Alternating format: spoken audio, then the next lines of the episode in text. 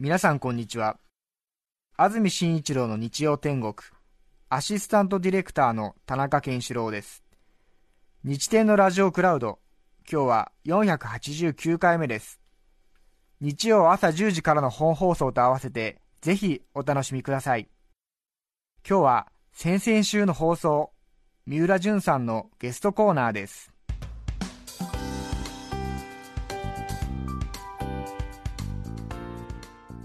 それでは今日のゲストです。三浦淳さんです。おはようございます。あよろしくお願いします。こんにちは。どうも。おおはようございます。よろしくお願いします。MJ タイムということでえよろしくお願いします楽しみにされてる方が多いようですけれども今日も取り留めない話をお送りしてまはいいりまわかりますした。もう初めから決まってるんですね。取り留めがない話をするっていうことが決まってるっていうことわかりました。受けて立ちます。はい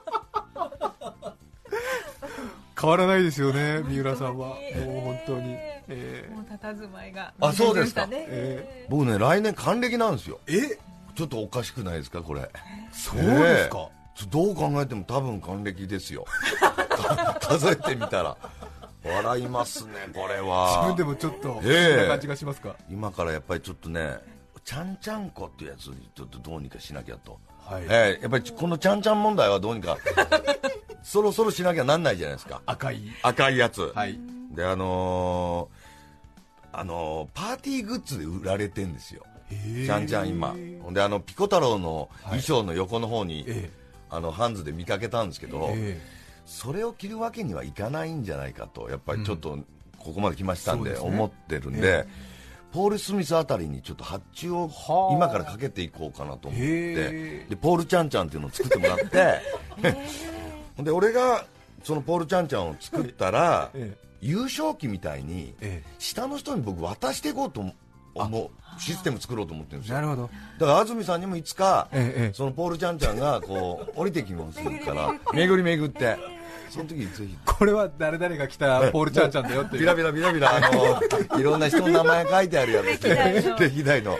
でお亡くなりになってる方ももうおられるんだろう。しえええええ。面白いですね、ええ。これどうなんですかねこのシステム。ねええ。なんかちょっとそれで60になる楽しみがありますよね。一つ増えますね。あの優勝が切れるみたいな気持ちになれるしね、ええ。俺はもう決まってるからみたいな、あのポールちゃんちゃん来るからっていそう。ですそうです、ええそうです。ね親族にね準備はいらないよみたいなすごいな、この人誰だろうみたいな、あええめくってみてね、めくって。みて、大城平八郎かみたいなやつも出てくる、そういう、ね、当てはまる人物が出てくるかもしれませんからね。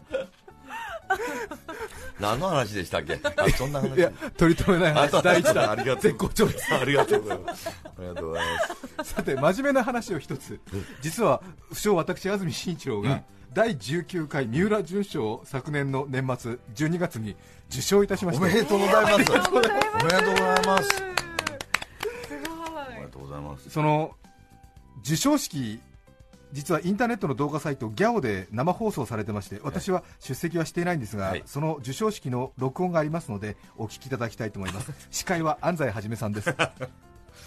それでは参りましょう、はい第19回三浦淳賞一人目の受賞者はお。お化けです安住紳一郎殿。なんでやったですか？いや俺ね、えあのー今年ね初めね、あのある町でばったり安住さんに会ったんですよ。はいそれがね、あのーまあ、家の近所だったんでしょう、え。え安住さん、もうほとんどノーガード。もう安住さんって気がつかないぐらいなフェロモンゼロの状態で歩かれててトイレットペーパー持ってたかな？なんか大きいやつそうなんですか？皆さんって言われて、おおっとあ初め気がつかないぐらい。えそれが受賞の理由ですか？まあそこもう一個あって、僕ねこの方ね去年2回あったんですよ。新人アナウンサーの時に、そんなことなかなかない98年ってなってるから、あのー花丸マーケット。TBS の花丸マーケットで、はい。俺この頃崖ブームで、はい。崖っぷちに立っていろんなの見るってもう こんな崖って書いた和服着てね行ってたとこのはい。アシスタントっていうか司会をやってくれて、はい。2泊3日で新潟から山口県までロケバスで行ったんですよ。で途中山で脱輪したりして、ええ。もう2人えらい目にあったりしたんですけども、まあちっともこのスタンスをね変えてらっしゃらないし、でそれとやっぱり普段のそのトイレットペーパーを持ってるっていうその姿ええそのギャップですね。ええそれがぐっと今年来ましたね という受賞理由で、はい。栄えある19回三浦淳賞私受賞いたしました、えすごい喜んでらっしゃったですよ同時ね受賞がボブ・ディランさんでしたね。かのそうなんですよ、あの方もノーベルと同時受賞でね。ええ去年は。大喜びされてたと聞いております、はい。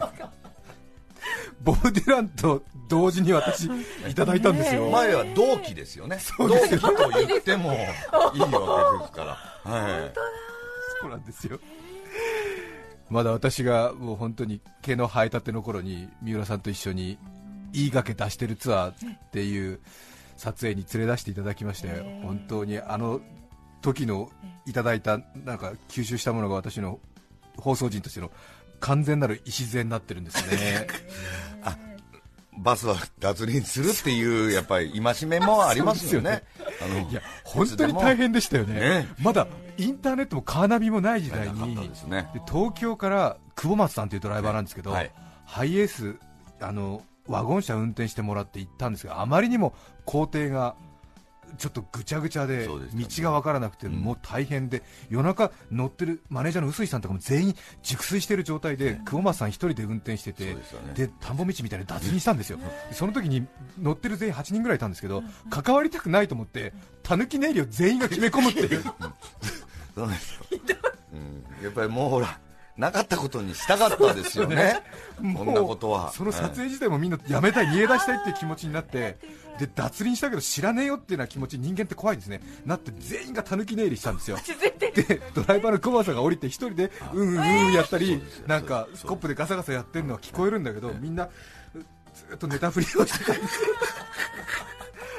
それでなんとか動き始めて夜中の1時2時ぐらいになってようやくホテルのある街の舗装通りに出始めた頃にシーッとしてる車内で三浦淳さんが一言脱輪した件にみんな触れようかって。そうなんですよね、まあ、もうそろそろ触れてもいい。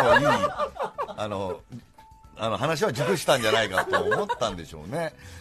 みんなもう唇を切ったように脱輪の話しましたよねその後。怖かったとか。みんな食材のように そっから急に喋り始めてですよねとか言って出ましたそうでしたみたいな。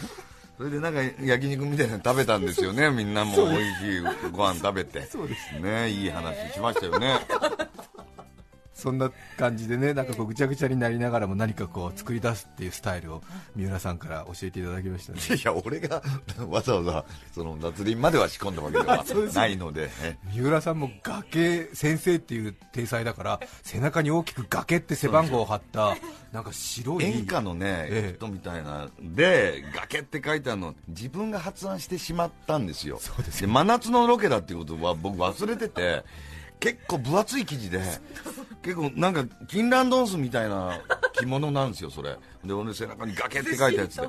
安住さんも蝶ネクタイでもうタキシード着てんですよ。めちゃくちゃ暑かったですよね。でシャワーも入らず着替えもないもんですから。本当ですよ。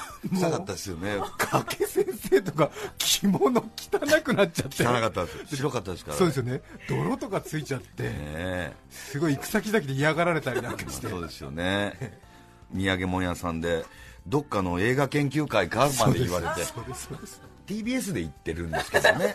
映画研究会が何か来てる大学のみたいな、ええ。嫌がられたんですよ。えそうですよね、素人感が出てたんでそうですね。さて三浦淳さんのさまざまなブームがありますけれども最近私好きなのは、はい。権威小杉ですね。健康すぎ好きですか？やっぱりついね人間ってやっぱあのそんな自分もあれなんですけどそんな才能があるわけではないんですけど年を取って同じことやってると、はい。ついつい権威小杉な時があるじゃないですか。ひょっとしてこれこの場は権威小杉なんじゃないかっていう気がつくとこってないですか？昨日もねちょっとあの仏像の修復のなんかちょっとあの、ええ。阿修羅像のはい。やつで朝日ホールっていうところで、もうあの幸福寺の監さんとか、ええ。修復医の方とか、はあ。学術医の方とかと一緒にトークショーがあったんですけど、えものすごい変なんですよ。浮いてるんですよ俺が、はあ。でも自分は浮いてると思ってるけどもお客さんはもう浮いてないと思ってるかもしれないじゃないですか。もうねいろいろ。ひょっとして僕のケイン小杉がプンプン出てて これはいかんっていうことでやっぱそこはあの難しい感じをやめて、カタカナにするっていうことですよね、ケイン小杉を、えそれによってぐっとえあの黄色いジャケット着てる人のイメージになるじゃないですか、あのコマーシャルやってる人はね。あいやい。えこれ、ね、あまりにも五感が良すぎて、ちょっと聞き取れない場合があるんですけど、えはい、タレント俳優活動されてる方は、はい。はい。えーケイン小杉さんですよね。あそうです。そうです。あの翔子杉さケんの息子さん。ケンケイン小杉さんケインさんそうですそうです。あのべ全く別のことですか？らこれ、はい、で三浦淳さんが広めてるのは、ケイン小杉です。ケイン小杉。権威権威がある。権威ですね。そうです権威が濃す。ぎる濃すぎるやっぱり人間にとって一番ランプ警告を出さなきゃならないのは、そうですよね。ケイン小杉の状態じゃないかなと思ってるんですけどね、偉そうにしたらダメだって。そうですね。自分の課題評価しちゃダメだっていう、そうです。そうです。よく出ちゃってる、ああまりにも五感がいいんで、パッと聞くとわからないんですよそうですそうなんですよ。でどっちがどっちかわかんなくなっちゃう。え えそうそうなんですよね。何の話してるのか分かんなくなって、ええ。また別商品ですからそれは。はい。でも三浦さんさっきケイン小杉って言ってましたよね。マジですか？えちょっと待ってよ。ケイン小杉です。漢字思い出さないと。そうですそうですそうです。ケイそうです。ン小杉なんですよ。これボケ防止にもいいですよね。どっちなのかっていうのをスッスッとこう出るとボケ防止に効くと思う。1958年昭和33年生まれ現在59歳、ねそうでしょ？還暦ということですね来年。京都府京都市の出身です。1980年漫画家としてデビュー。1997年にはマイブームが新語・流行語大賞に。ゆるキャラや仏像ブームなどのきっかけも三浦さんからです。イラストレーター SS とミュージシャン映画監督など多方面で活躍。一人電通との異名を取っています。そうですね異名を取ってるというか自ら言ってるだけで。はい。あとはファンタスティックですかね。ファンタスあお好きですか？私結構使ってます。あそうですか、えあんなにタスティックスをつけるだけで、ええ。こんなに気が楽になる言葉ってないじゃないですか、でしかもなんかファンタスティックってなんか気持ちが 上がるじゃないですか、上に上がるんですよねあの言い方はね、ええ。不安な時にそうです不安は成長の一歩だからはい。肯定的に迎えようということですね。そうですね、あのー不安を、あのー材料として次を生み出せばいいわけですから、不安がないと次はないですから、えー新しいことのためには不安は絶対必要なんで、来たっていうところで不安が来た時 ファンタスティックって言えばよくあの、あのー飲み屋さんの、一回おしっこしたくなくても一回おしっこしてもらって、はい。トイレに行くんですよ。またそこには必ず、あのー洗面所のところに鏡があるじゃないですか、ほんでちょっといい調子でちょっと先入ってる時に、ファンタスティックってこうね こうおもろ顔して言える余裕が自分にあるのかっていうのをそのためだけに飲み屋行ったりすることが必要だと僕は思うんです。酔ってる時にお店のトイレ行くと鏡に向かって結構喋っちゃう時ありますよね。何なんですかね、えあれすっごい喋るでしょ？なんですかね？頑張ってるな俺みたいな。そうそうそう何なんですかね？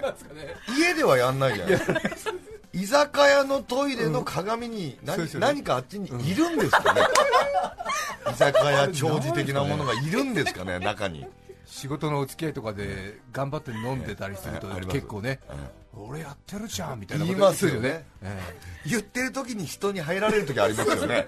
ドキッとしますよねあれ。えいい流れに乗れよなんて。そうそうそう言ってますよね。恥ずかしいですね。あそこでファンタスティックも権威小杉も言っていただけるとちょうどいいと思うがあの5位に入れてほしいですね。あとは最近ではオイルショック。オイルショック。あのやっぱり1個じゃ物足りなくなってくるんですよオイルショッカーとしては、やっぱりオイルショックが増えてくるとショッカーになってくるから、あの膝が痛いぐらいじゃオイルショック1つしか言えないけど3つぐらい指差し確認があるともう完璧にオイルショッカーとして いいっていう感じじゃないですか。気持ち上がるんですよね。やっぱり1つより2つ2つより3つあった方がショックがはい。嬉しくなってくると思うんですよ、ええこれはオイルショックはオイルはあの年を取るのオイルですよね。オイル。にショックですよね。あの若い時に僕もなんかバイクでこけて、あの足なんか捻挫みたいにあ、骨折れたりなんかしたんですけど、若い頃って治ったと思ってるんですよね、え若い頃ってパーフェクトって好きじゃないですか、はい。でも年取ったらその人間にパーフェクトがないっていうことをやっぱり教えてもらえるんですけども、古傷が痛むとか、ええあれオイルショックだったんですよねもう最近やっぱりね、あの昔やったムチ打ちとかが出てきて、あの首とかの揉んでもらったでしょ、なんか首の辺がおかしいですけど、昔なんかやられたことあるんですか？っていう時に、オイルショックで ムチ打ちやってたりするんで、ええ。だから今から痛くなるもんじゃなくて昔がじわじわまた出てくるもんも、オイルショックのあのワンポイントとして数えられるので、ええちょっとなんか眠ってたものがでも呼び覚めされるみたいなオイルショックで、ええ。でおその時に老いを感じた時にオイルショックっていうということですよね。言葉に出さないとここは元気出ませんので。で元気を出すとあの痛いとこを指さして オイルショックってあのタミヤ二郎ばりにやっぱりオイルショックは決めてほしいですよね。チッチッチッチッチッっていう感じですよねその後時は金なりタイムイズマネーオイルショックっていうねっていうとえ肯定的にえそうですね。老いを迎えることができる。たくさんやっぱりあのあれだって回答できれば、ええ。椅子はぐるぐる回りませんよね。あんなもん1個2個じゃぐるぐる回りますから、まだまだだなっていうオイルショッカーとしてはっていうことになりますからね、むしろ探したいくらいの。探したいですね、手首も膝もはい首もはい腰も肩もはい目もい耳もそして味もわからなくなってきた。オイルショックですよね。そうですねもう勝ち抜いてますよねその方はね。そうです。すごくね。ク10問正解パーフェクト。さて今日はそんな中でも前回もお話しいただきましたがシンスブームですね。なるほど。これはびっくりしました。今回なんか調査をはい。ちゃんと赤坂でそうですね。していただいた。これ初めてのことなんですよ。自らこういう話を持っていって嫌がられたことはたくさんあるけども、え用意してもらったはい。シンスについて、ええ。これは初めてなんでそろそろ本格的なシンスブームが来てる。っていうことを肌で感じます。ええ。よくお店などの看板で何年から創業してますということを表記するので、シンスというのがあると思いますが、それを街中で見つけて、はい。そしてそれをポケモン GO のように集めていくという。そうですね、ええ。これはほぼタダですからね、ええ。この行為は 赤坂の各地はい。を番組のスタッフがはい。シンス探しをいたしまして、結構数があったんですが、見ますか？ありますか一覧表が。ちょっと見てください。これあーそうですか。もらったやつ。はあ。やっぱり探すと結構あるんですね。いや俺ねあの銀座はシンス多いっす、ええ。うん多いけどシンスまあシンスの場合は多いっすっていうんですシンスだから、ええ。あのシンス銀座に多いっすけど。はい。シンス多いっす。多分本当3番の指に入るぐらいシンス多いの赤坂だと僕は前から睨んでたんですよ、ええ。ええ。だからあのここ TBS の辺ですねこれが出てねきた大きいこの上に向かってとこっちの下に向かっての広がりがまたありますよね、こうまあ、TBS を中心にと言っても過言ではないこの進出体系ですよね。純粋に商店街がそういうふうに開けてるっていそうですね。それはそうですけど。でも TBS も進出って言ったら長いでしょ。ひょっとしてこれ。そうですね。かなり言ってる。誰も答えられないじゃないですか。これは打ってないからですよね TBS の進出を。ええフジテレビは私とね同い年だと思います。はい。あんまり言わないですね。言わないですね。奥ゆかしいんですかねそこは。そうですね。確かにでも何年から60周年ってな感じはそうです。うすとはじゃあ意識してます。俺と同じぐらいですね多そう分ねですね。あのシンスにはあの言う人と言わない人がいるっていうことがここでよくわかるわけじゃないですか、この赤坂界隈わーっとこうシンスがある店を調べてもらったとこに点々とありますけども、他にもいっぱい店はあるわけじゃないですか、ええ。赤坂に、はい。でもシンスを打っていない、でこの方たちは打っている、この差が何なのかっていうことがものすごく知りたいというかええ。注目に値する点じゃないでしょうかね、あとはなんとなくうちは古くからやってますよということをはい。お客さんへの信用につなげたいという意味での表記もありますがありますね。もう今はその域を超えてるんですよね。あのまあシンスってあの夏のセミと同じで同じところに固まることが多いんです、ね、あのということは誰かがシンスを言い出した時、ええ。隣の人がえあの人言い出したけど、え私んとこの方が古いんちゃうかなとかあいう比較三原則が出るんですよ、そこで。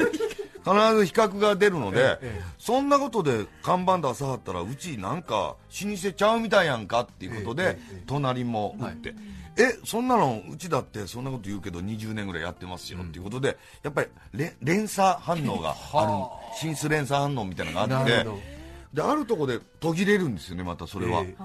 銀座は、えっと、松ああっちの、えっと和光のとこ、はい。方のとこから向かい側デパートありますよね。三越が。あはい。三越、三越と和光のやつをまっすぐ、あの晴海通りじゃない方にはいはい。行くと、えいうん。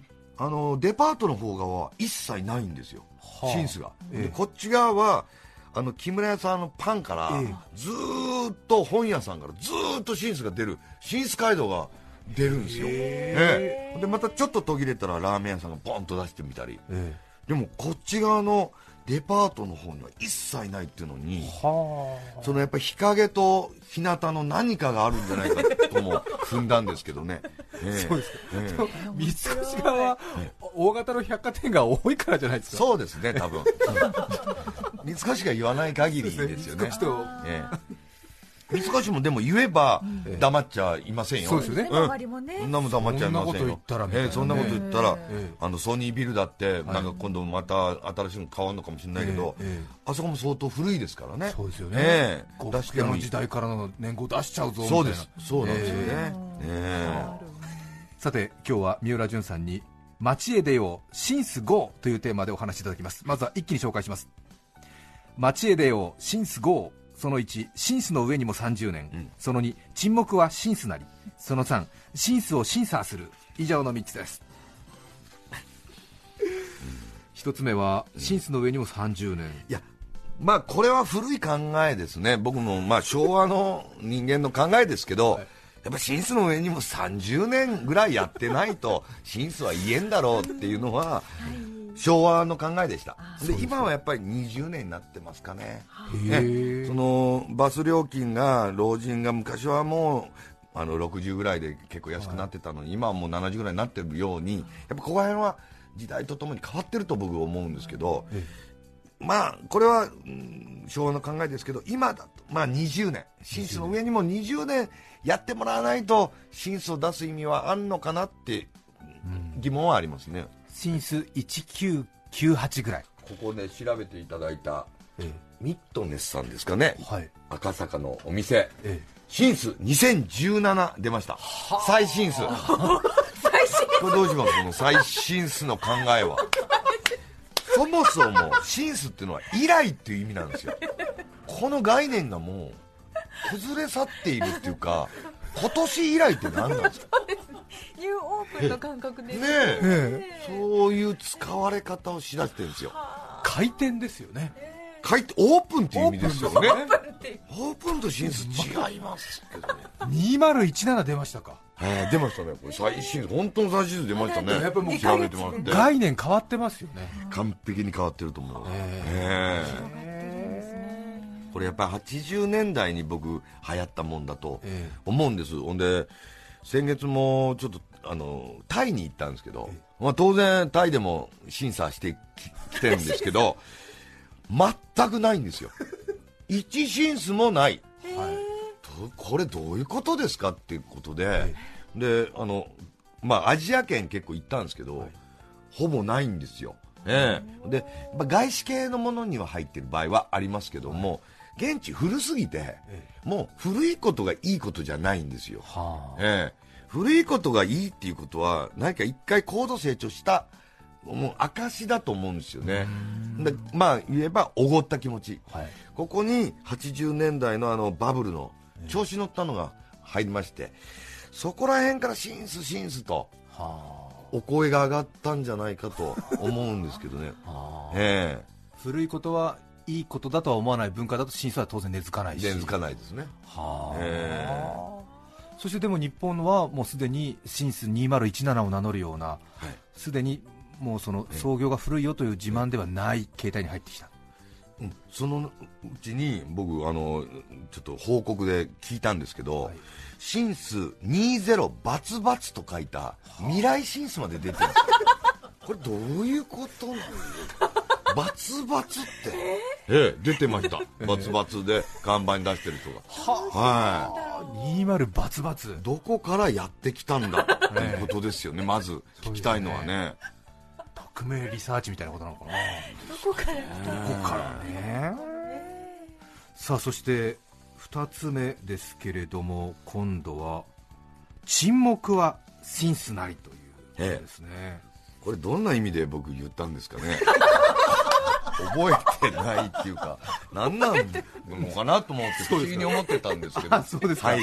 じゃあもうええあれですね旗振り役の三浦さんがわからないって言ったらもう誰にもわからないんで飛ばしましょうね、はい、格言みたいに言いたかったんでしょうね、多分ね。その時のはい。ノリで言っちゃったんですね。ノリでしょうね。え。すいません。さあそれでは飛ばしまして、ええ。3つ目ですね、えーシンスを審査そうですね、ええ。その2000バツバツのようなものがえ、いいのか悪いのか、えこの審査審査っていうのが出てきてもいいんじゃないかと。はあ。え審査員。えええ審査員ですよね、審査の。えー公共広告機構みたいな。そうです、そうです。これは適正なのかなみたいな。適正なのかなっていうことなんですけども、となるとやっぱりシンスの上にも20年なりのルールがやっぱある、はい、あってこそ審査するわけですから、え。そこを俺一人で決めていいものかっていうことはありますよね、いろいろ事情があるシンスもあるかもしれまえせんしね。ね。特に古いのは本当っていうようなのははい。ありますよね、赤坂でもうん。有名な酒屋さん、江戸時代からやっているヨモさんね、よも、はい、よもはシンスシンス1624なんですよ。1624、これ安住さんとはい。同時三浦淳賞同期。ヨモさんも受賞しました。去年そうですね、ええ16ってえ江戸時代ですよね。え、そうですね、えということは当然昔は創業はい。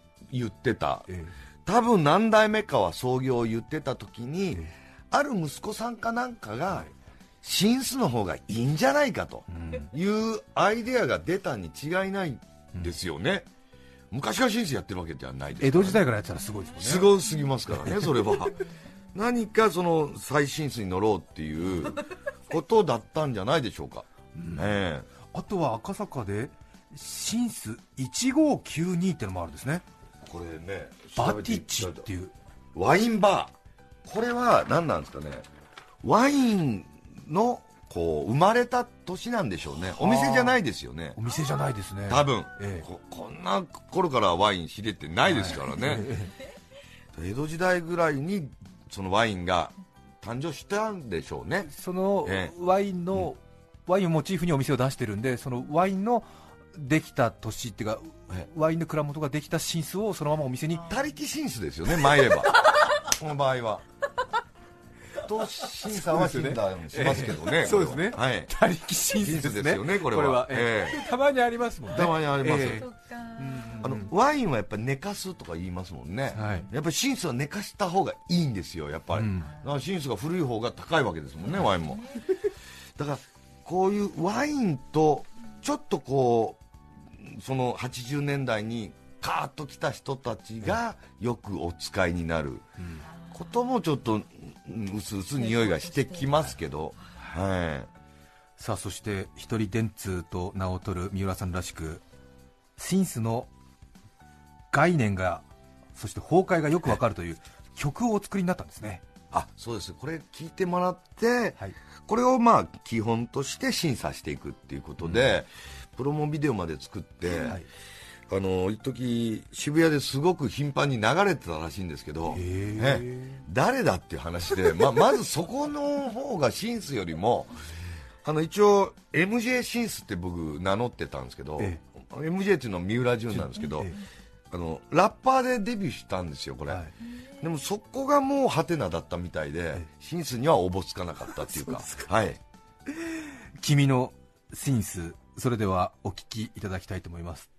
著作権使用許諾申請をしていないため、楽曲は配信できません。引き続きお楽しみください。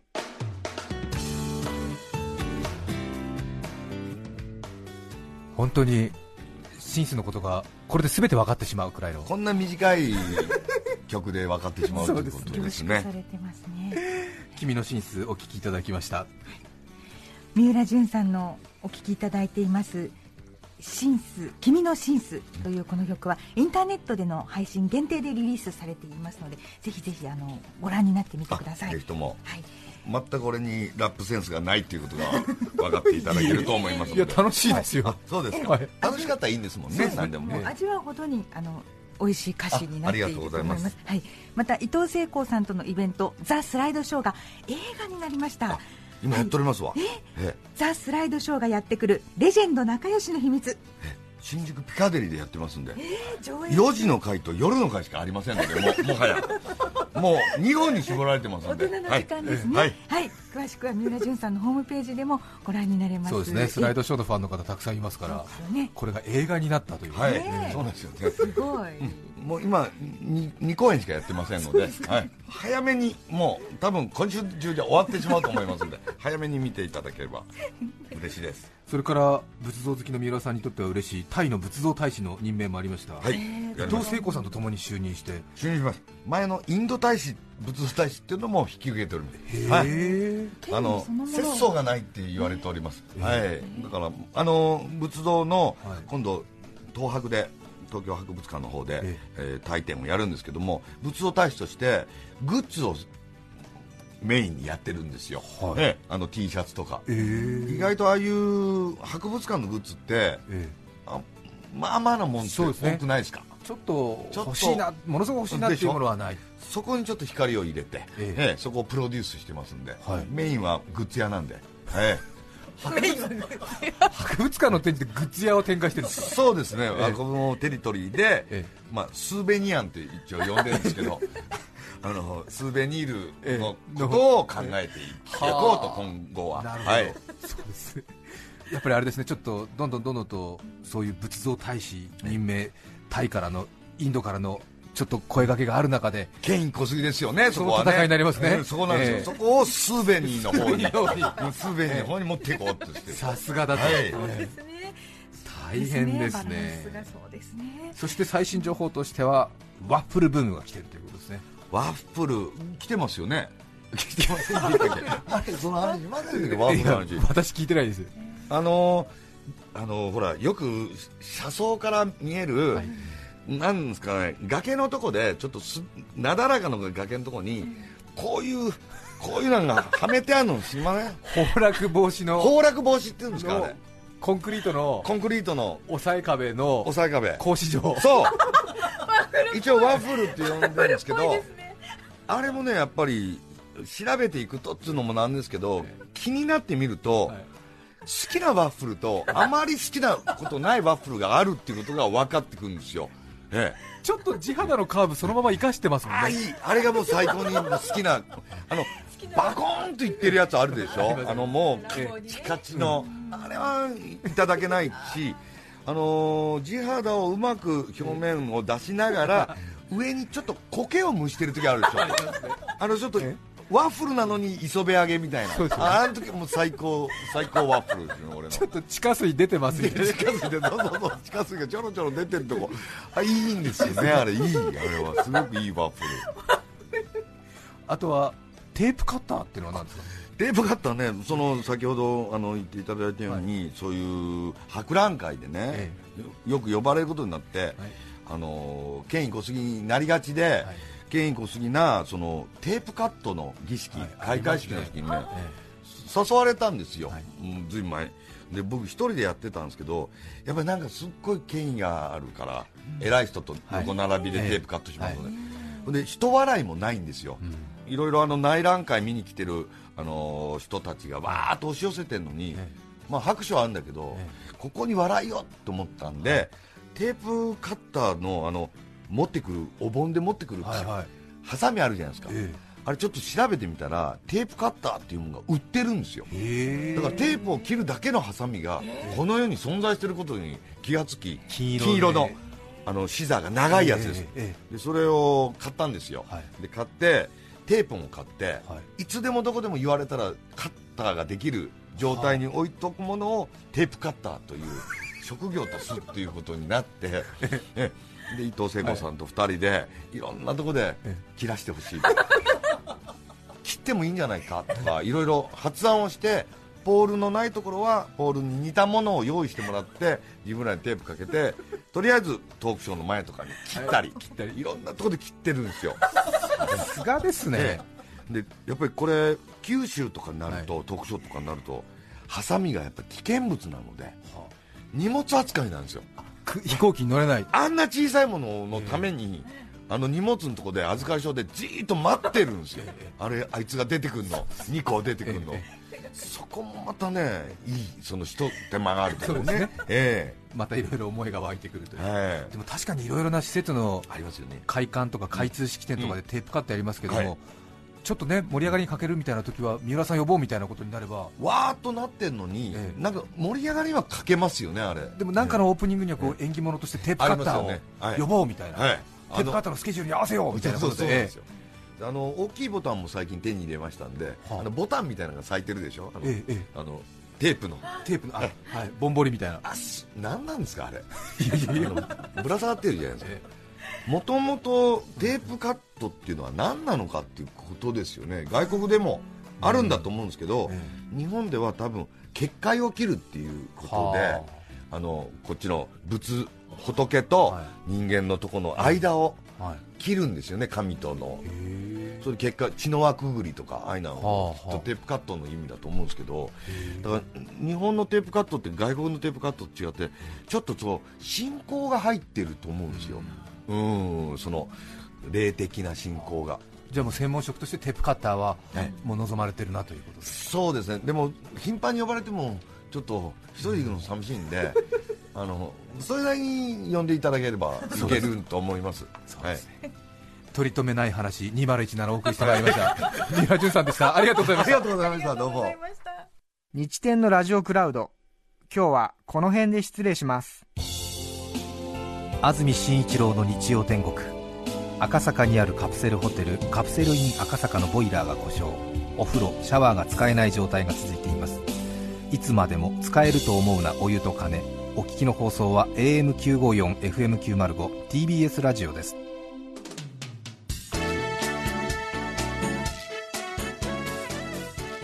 さて来週3月19日の安住紳一郎の日曜天国。